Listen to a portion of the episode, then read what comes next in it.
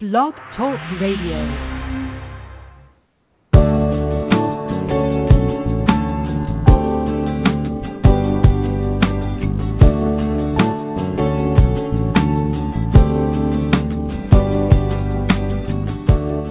From Lives in the Balance, the nonprofit organization committed to advocating on behalf of behaviorally challenging kids and their caregivers, this is Dr. Ross Greene. Welcome to Collaborative Problem Solving at Home. I'm delighted that you were able to join in. This program airs live each Tuesday at 12 noon Eastern Time during the school year. We explore a variety of topics aimed at helping you better understand and help your challenging child and implement the collaborative problem solving approach at home. If you have a question or comment, call 347 994 2981. If you call in, you'll be muted until I bring you on the air. And now, let's talk about your challenging child and what we can do to help you make things better. Hey there, and welcome to today's pre Thanksgiving Parenting Your Challenging Child. Um, I hope you've got nice plans for Thanksgiving. Um, and that you're prepared for all of the unsolved problems that could come up while your behaviorally challenging child is off from school and you are too. Um, holidays can be interesting. No, I'm not going to do a holiday program today. That's um, but holidays can be rough just because of the um, excitement and the uh, novelty, um, and the fact that people are together. Might want to start thinking about the unsolved problems that are going to accompany Thanksgiving now. If you live in Canada, you've already had to worry about that because I think your Thanksgiving day is now past. So I'm talking to our American listeners now. What unsolved problems are going to come up for Thanksgiving? Food, family, hanging out together, boredom. You know, it's kind of like a four day weekend. Some parents of challenging kids feel like two days is overkill. Um, it also makes them wonder how come my kid is worse at home than at school because they're different environments and they place different demands on your child and the prototypical presentation of many challenging kids is that they look worse at home than they do at school but that's because they're different. It's also possible that your behaviorally challenging child is holding it together at school but can't maintain that 24 hours a day. And so um, you get it worse at home than the folks at school do. I think, you know, as bad as this sounds, I think you'd prefer it that way. It's better than having things go badly in both environments, sort of double double barreled difficulty. But um and some kids do have unsolved problems at home, but school, but they don't, but they uh, don't express those until they get home. They sort of decompensate, they unravel. Uh, probably still better than having him lose it at school, but well, better in one sense, not in the other sense. In the other sense, the folks at school are perhaps confident that they've got things perfectly under control because your child looks fine there he's not fine there. He's got unsolved problems at school too. It's just that uh you don't know about it till he gets home. That's why I don't call them triggers anymore. Triggers suggests that the uh, unsolved that, that the event setting in motion a challenging episode is occurring immediately before the challenging episode. And those of you who have kids who have unsolved problems at school and aren't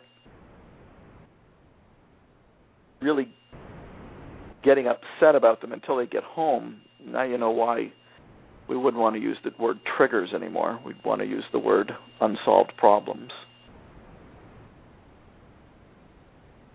Anyways, I hope that you're ready for Thanksgiving and you've still got three days, uh, two days, sorry, to do some proactive Plan B on the unsolved problems that you're anticipating could come up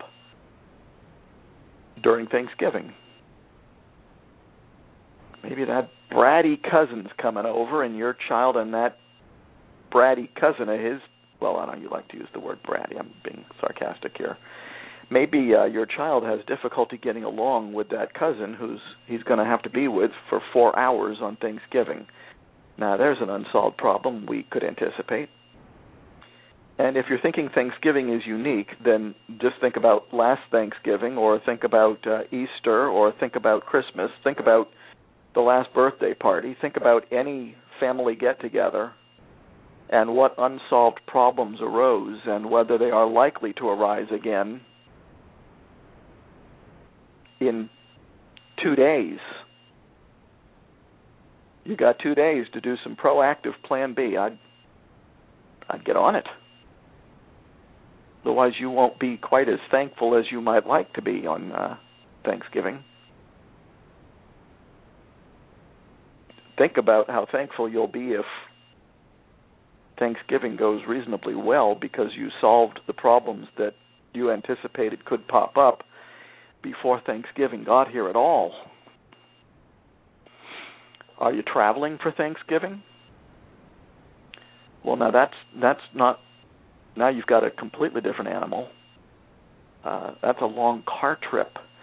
Any unsolved problems going to pop up on the long car trip? Some of the kids I've worked with uh, had troubles in airports, troubles on airplanes, troubles spending a lot of time in a car, troubles with cousins, troubles with the food, troubles just with hanging out while mom and dad are distracted by all the food they've got to prepare to feed everybody during the Thanksgiving feast. The good news about unsolved problems is that they're predictable. Not 100% predictable, but way up there predictable. I like to say 99.9% predictable. That might be a slight uh, exaggeration, but they're pretty predictable. Um, good. Let's anticipate them ahead of time because come Thanksgiving Day, you're going to be distracted. We want to see if we can get these problems solved before they pop up. As I always say, if I got a lot of speeding tickets and I got upset about the speeding tickets, then problem solving could focus on helping me not get upset about speeding tickets, but if we really want to solve the problem, we'd need to find a way to help me not speed and get tickets in the first place. Uh, an example I heard this morning a child who's getting upset when his or her sibling bothers him or her we could focus on helping the child get less upset, or we could focus on the real unsolved problem, which is his or her brother bothering him or her. We don't want to solve problems based on what are you going to do if you don't like the food during Thanksgiving? What are you going to do if Aunt Margaret insists that you eat her sweet potatoes. We that's coming. We know it. What are we going to do so that unsolved problem doesn't arise in the first place? That's how you want to be solving problems. So, you know, um, holidays are great. Being together with the family's great. The food's great. Um,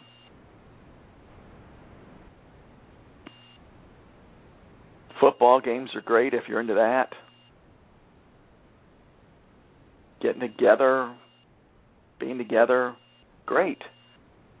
But not always so great if you have a child with behavioral challenges, and that we don't want that to put a damper on things. But we can anticipate what the unsolved problems are going to be before they pop up, and try to get them solved so they don't pop up.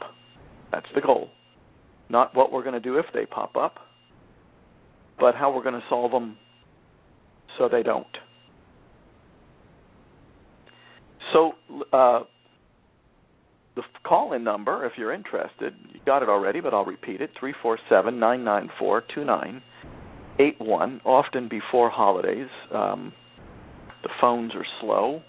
Luckily, we have some uh, email lined up. People who've been uh, waiting for answers to their questions for quite some time. So, uh, in the absence of phone calls and having now um, said all I really need to say about Thanksgiving, don't worry. My advice is going to be exactly the same for the next set of holidays coming up. Um, having now uh, covered that, let's uh, let's jump in here. Uh, so here's an email. I have a beautiful five-year-old daughter with epilepsy and likely undiagnosed problems, uh, ADHD, uh, SPD, alphabet soup. I'm not so interested in exploring those as in finding solutions. One of those, um, her, her medical condition means she really needs an afternoon nap each day, but the school won't accommodate half days.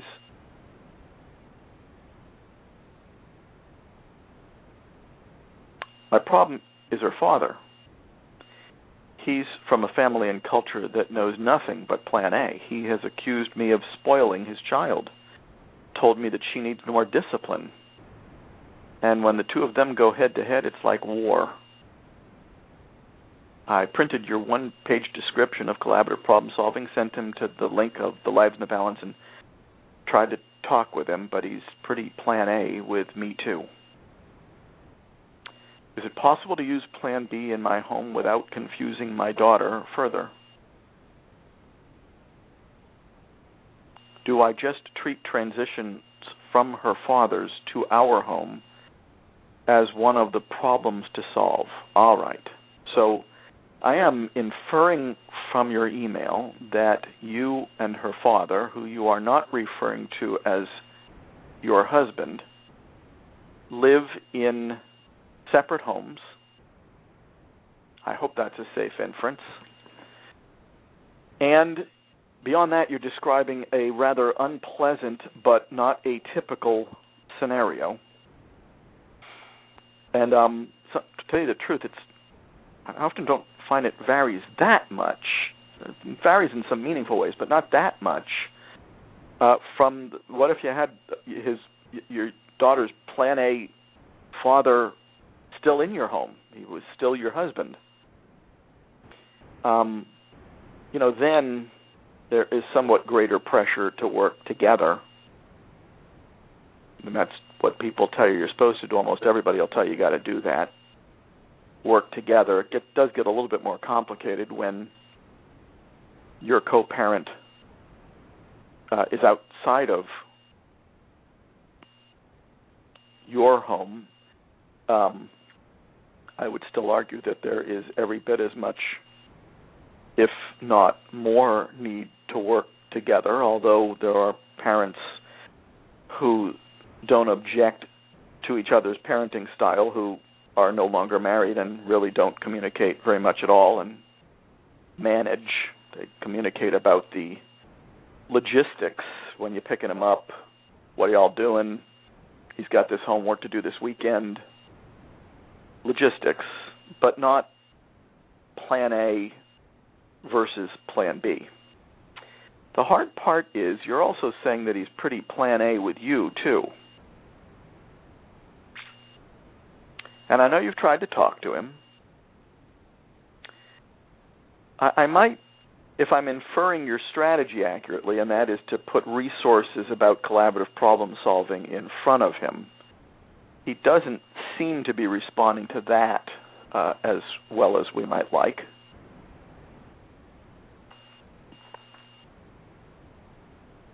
I wonder what would happen if you made a list of unsolved problems moving between the two homes uh, could be an unsolved problem, but I might go with some more benign ones in the beginning. Perhaps unsolved problems that I know this is going to be very hard to believe.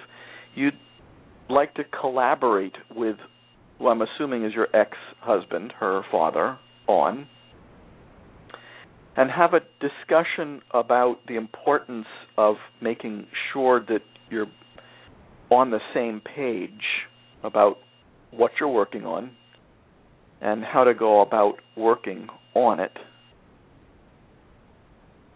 Now you're not going through the front door on uh, trying to change her father's way of viewing things. I'd say you're going through the back door. You're trying to collaborate. You're not hitting him over the head with I think you're doing it wrong. Here's how I think you ought to do it. I don't uh just a little bit that you've told me about him and I you know um I'm not sure he's going to respond to that. I might go through the back door.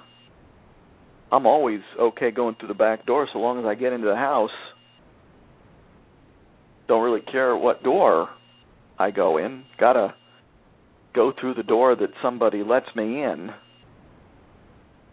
Back door, side door, chimney if I gotta. Gotta get in. And um I'm wondering if he might, I could be completely wrong about that, but I'm wondering if he might be receptive to hearing about a problem that you're trying to work on and that you'd like him and you to try to you'd like his input you you could tell him that the way he does it you're having trouble doing and that you've been trying a different way.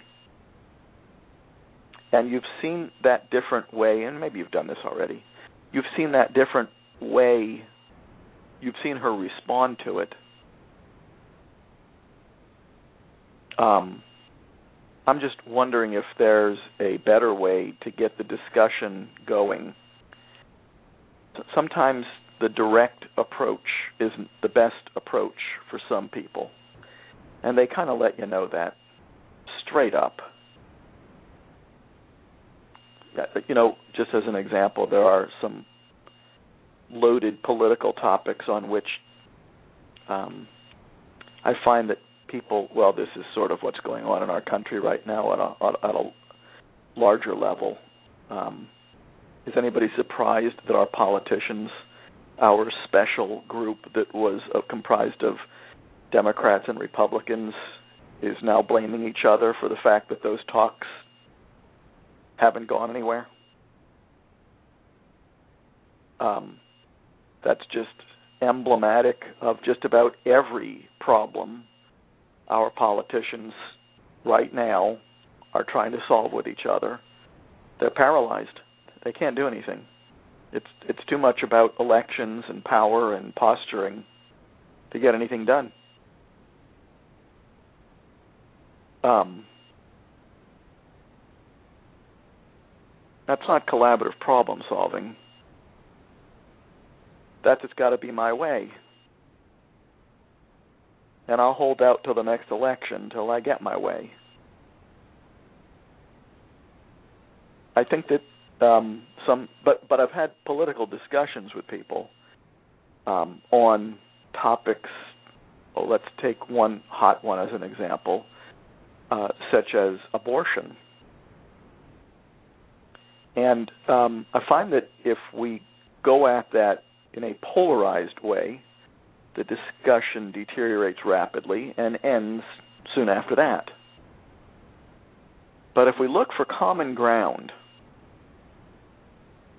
the discussion not only takes place, but we find out that we weren't anywhere nearly as far apart as as politicians made us out to be.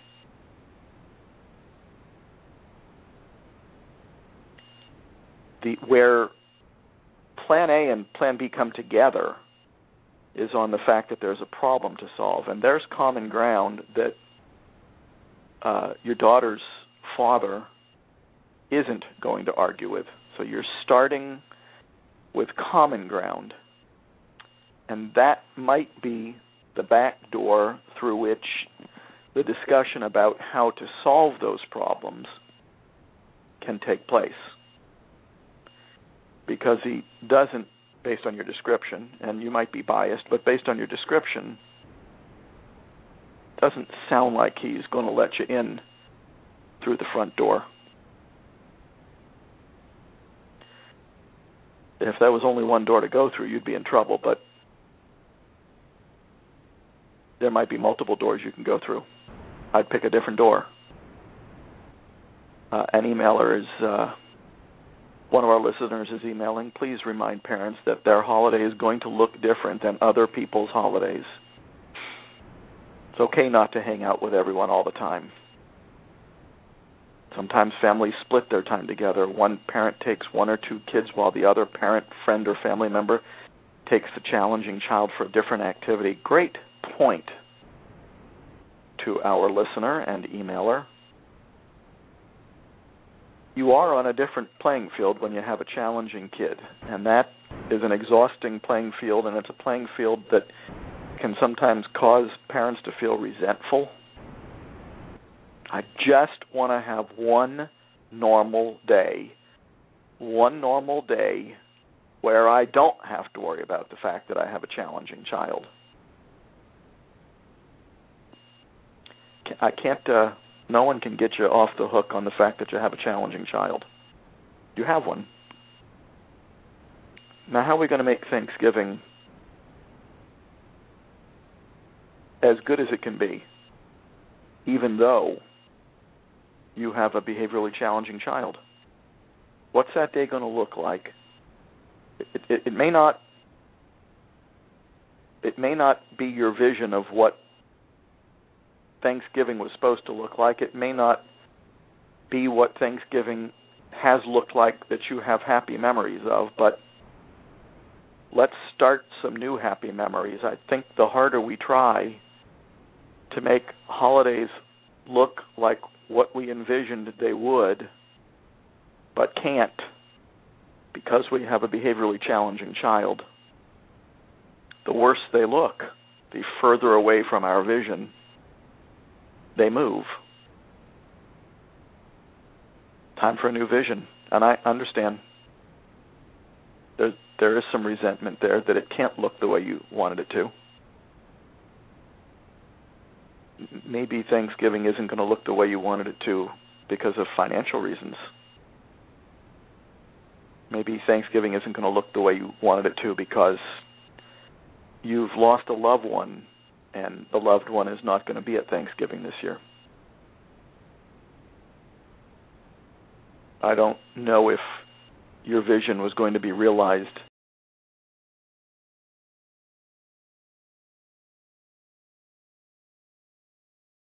can look, taking into account for and planning for the fact that you have a behaviorally challenging child. Can we solve some problems ahead of time? Can we make it look as good as it can look?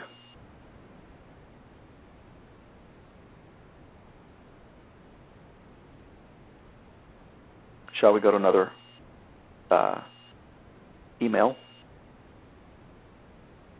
Here's one. Do, do you think that what is often diagnosed as reactive attachment disorder is actually just another example of what you describe with explosive children in general? That kids who were neglected or cared for in institutions, say a Russian orphanage during the first two years of life, simply did not or weren't given the chance to develop the skills and flexibility to handle certain situations, frustrations, requests? or is attachment disorder actually in really a different animal? We are heartbroken over ongoing difficulties our daughter continues to experience, mostly at home, due to what seems to be attachment issues. But I'm wondering if it's just exactly what you are describing in your research on explosive kids, regardless of their diagnosis. It would be helpful for me emotionally to believe that her difficult behaviors, that include rejecting primarily mom's nurturing, she perceives it as forcing my will on her, even when it is to her benefit, and even when it would usually be looked at as comforting and soothing to most people. Could it have more to do with her lack of skill set rather than some inherent broken parent child relationship? We love each other fiercely, but the explosions are wreaking havoc in our home. She completed our family through adoption. She was shuffled around in Russia and actually in the U.S. had a first adoption that was disrupted. She explodes and then says it's just because I don't have any sense in my head at those particular times. She just turned nine. Her explosive behavior really only started when she entered into a structured school setting in kindergarten. But she only explodes at home, often over homework but is an angel at school and is well behaved and liked at her friends' houses too. Plus, she has lots of friends. She is destructive to property and has threatened her own safety at home before. She says, I don't want to talk about it, and threatens to get really angry and destructive when we try to do Plan B. Thank you for your email. And um, here's my uh, take on a reactive attachment disorder. Uh, when you look at the diagnostic criteria for reactive attachment disorder, there are many different ways, there are many different things that reactive attachment disorder could look like. Um,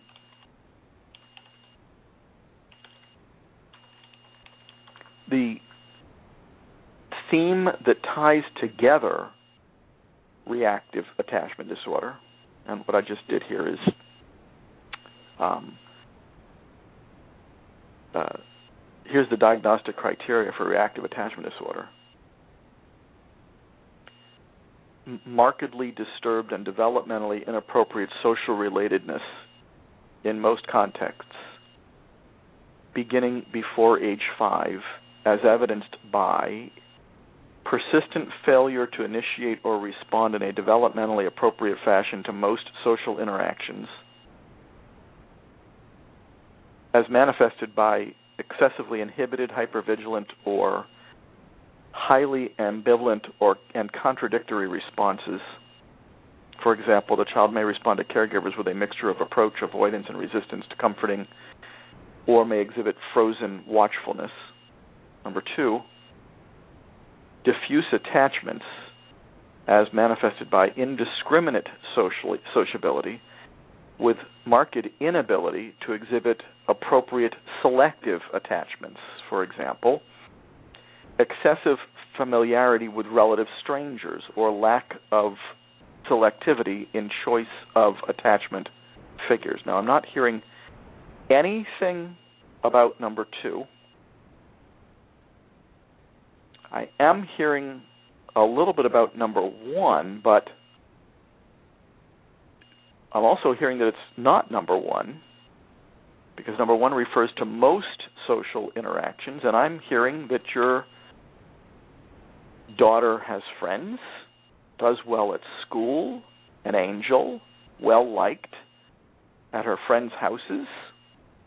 Hmm.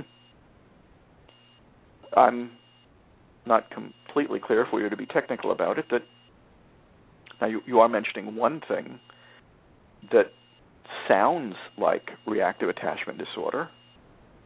Um, she rejects her mom's nurturing.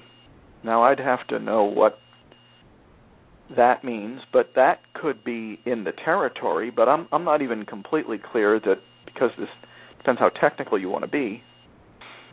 Uh, it's not most social interactions, it's some social interactions. Here's the second part of reactive attachment disorder. Um, and by the way, uh, a rule out for reactive attachment disorder, at least in the DSM-4 TR, is that it's not accounted for by something like mental retardation or pervasive developmental disorder like Asperger's disorder, and I'm not hearing anything along those lines. Here's the big one. Pathogenic care as evidenced by at least one of the following. Number one, persistent disregard of the child's basic emotional needs for comfort, stimulation, and affection persistent disregard of the child's basic physical needs, repeated changes of primary caregiver that prevented formation of stable attachments. Um,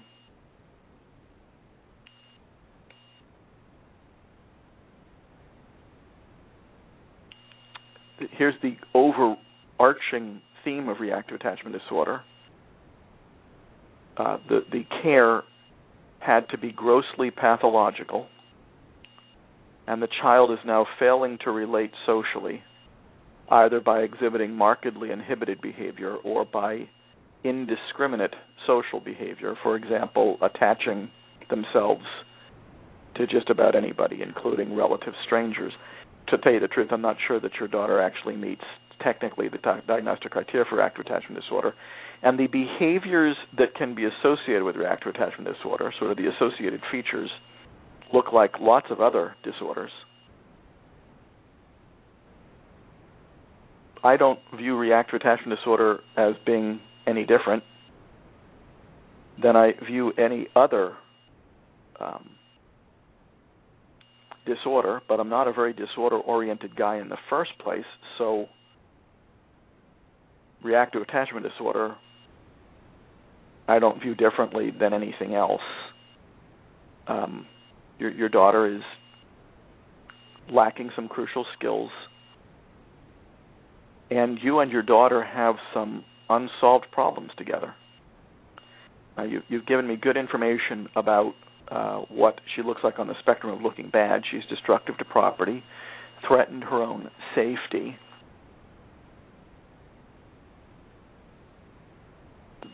what I'm convinced of is that apparently her early care was not ideal. I get that part. Of course, we can't do that much about her early care now. She's uh, nine years old, I believe you said. Well, I don't actually believe that I saw that you said that anywhere, so maybe I'm making that up. Yes, you did say that. She just turned nine now that she's nine, I would view her through the prism of lagging skills and unsolved problems. I mean, what she's saying is that it's because I just don't have any sense in my head at those particular times. Okay? Those particular times are your unsolved problems. Let's start solving them using Plan B. Interesting. Her explosive behavior really only started once she entered into a structured school setting in kindergarten. But she often explodes only at home, often over homework. Well, there's an unsolved problem. And if she, uh, the the big thing that I'm focused on in your message would be that specific unsolved problem. I'd, I'd want to hear more about that. There's an unsolved problem. I wouldn't be especially focused on what she's doing when she looks bad. That's we wouldn't want to talk about that. A lot of kids, when when people have the child's behavior be the unsolved problem, a lot of kids won't talk to you. But I'm also curious about why she's not talking when you're trying to do plan B. And that you might have to call in to the program to give us more information about. There's so many things that could get in the way of her talking with plan B and saying I don't want to talk about it. I don't want to talk about it is one of the most common responses to people's attempts to do Plan B with their kids. And it's not unique to kids who may have had early neglect because of the circumstances in which they found themselves early on. Lots and lots of kids say, I don't want to talk about it when we're trying to do Plan B with them. And there's so many different reasons that you might be saying that. It might be that you're folk, you're, leading Plan B. You're starting off Plan B primarily with a behavior. Maybe it's that you're doing Plan B emergently rather than proactively. Um, maybe you're using Plan A, not Plan B. There's maybe she isn't exactly sure what to say. Maybe well, there's so many possibilities for why a kid might say, "I don't want to talk about it." And to tell you the truth, the ones I just named are things you could do something about. But then we certainly don't want to say she's she, she's not saying I don't want to talk about it because she has reactive attachment disorder. That we can do nothing about. I don't know what I would do about reactive attachment disorder if a kid wasn't talking about it. She's not mentioning her early attachment history when she says um, it's because I just don't have any sense in my head at those particular times. Boy, that sounds like something most of the kids I work with would say. Right. That's that's when we all look bad when we're having trouble looking good because we're having trouble putting sense into our heads at those particular times, but those particular times are unsolved problems. You've named one, homework. Let's finish the list. Under what other conditions is she getting upset? What are the other unsolved problems that cause her to look like she has reactive attachment disorder? What are the other unsolved problems that cause her to get upset? That cause you two to disagree. Those are your unsolved problems. So, you know, at a purely practical level, I totally get that a child's early experiences um, have a dramatic impact on their life. And if those early experiences are not nurturing, not stimulating, not caring, how can that not have an impact? But I'm but I'm being purely practical here as it relates to what are you going to work on? What's the best way to think about this? What can you do something about? What can you do nothing about? That's why, at a purely practical level, I find that it's most helpful to think of things not in terms of disorder, but in terms of lagging skills and unsolved problems. And of course, you are welcome to call into the program and give us more details if you wish. Probably not going to be today. Today's going to be a no call day, but you're welcome to call into the program and give us more details on what it is that you're dealing with. It sounds very hard. Of course, the goal of collaborative problem solving is to make things better. The goal of this program is to make things better. How are we're going to make things better? Mm, lagging skills and unsolved problems are the raw material of understanding.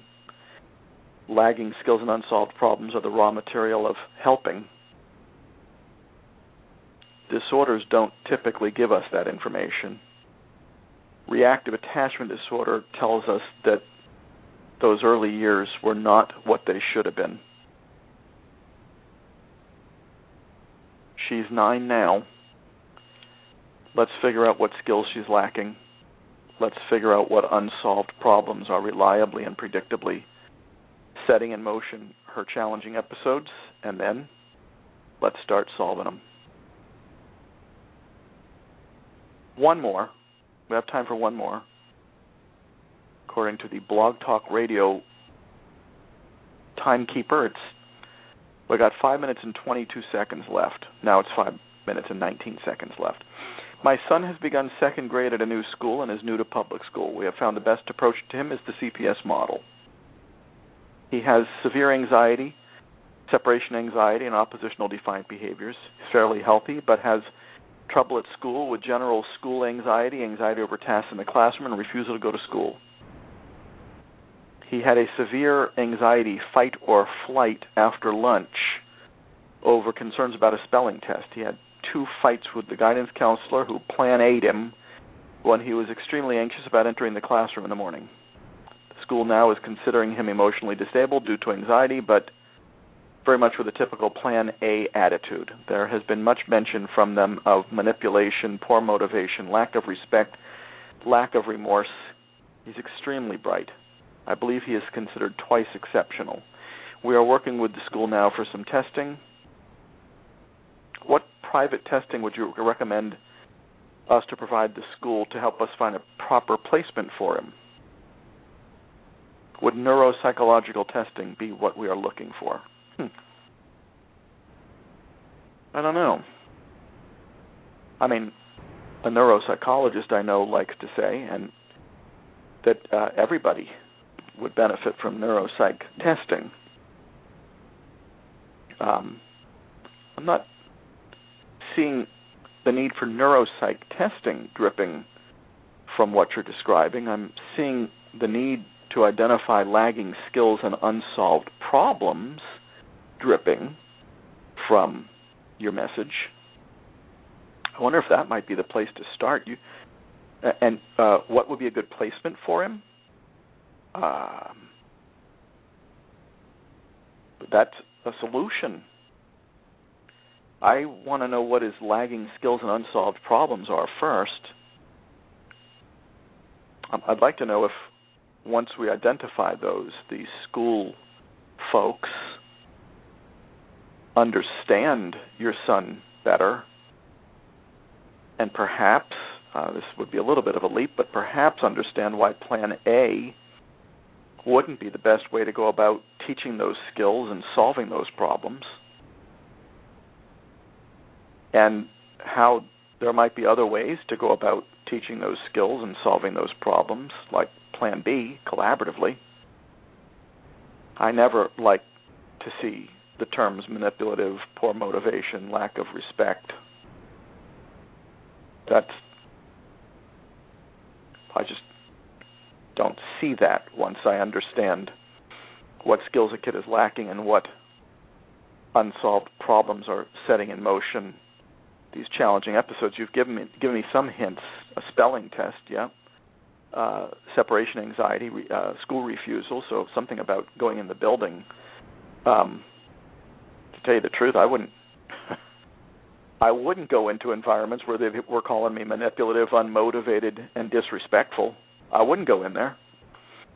So at least in that one respect, I can't say that I blame your son for not wanting to go to school. I would love to know if he was refusing to go to school even before then. I suspect he was, but being called manipulative, unmotivated, and disrespectful certainly wouldn't make me any more enthusiastic about walking in there. You mentioned tasks in the classroom. I want to get much more specific about those. So I, I can't say that I know. Uh, I, I would have great difficulty talking about placements for your son. Not positive that neuropsychological testing is what's needed, although it never hurts. But given what you've described in your message, I would probably start with lagging skills and unsolved problems, and then see if we need greater clarification on what's getting in your son's way and maybe the folks at school would be willing to take a look at the Lives in the Balance website, watch some of the videos, read some of the content. Good luck. Feel free to call in if you wish. That's going to do it for us today. Um, what a wonderful day we had last Thursday in Camden, Maine. The parent workshop that was part of the first annual Lives in the Balance conference on collaborative problem solving. Thanks to everybody who came to that. And thanks to you all for listening today. Back next week.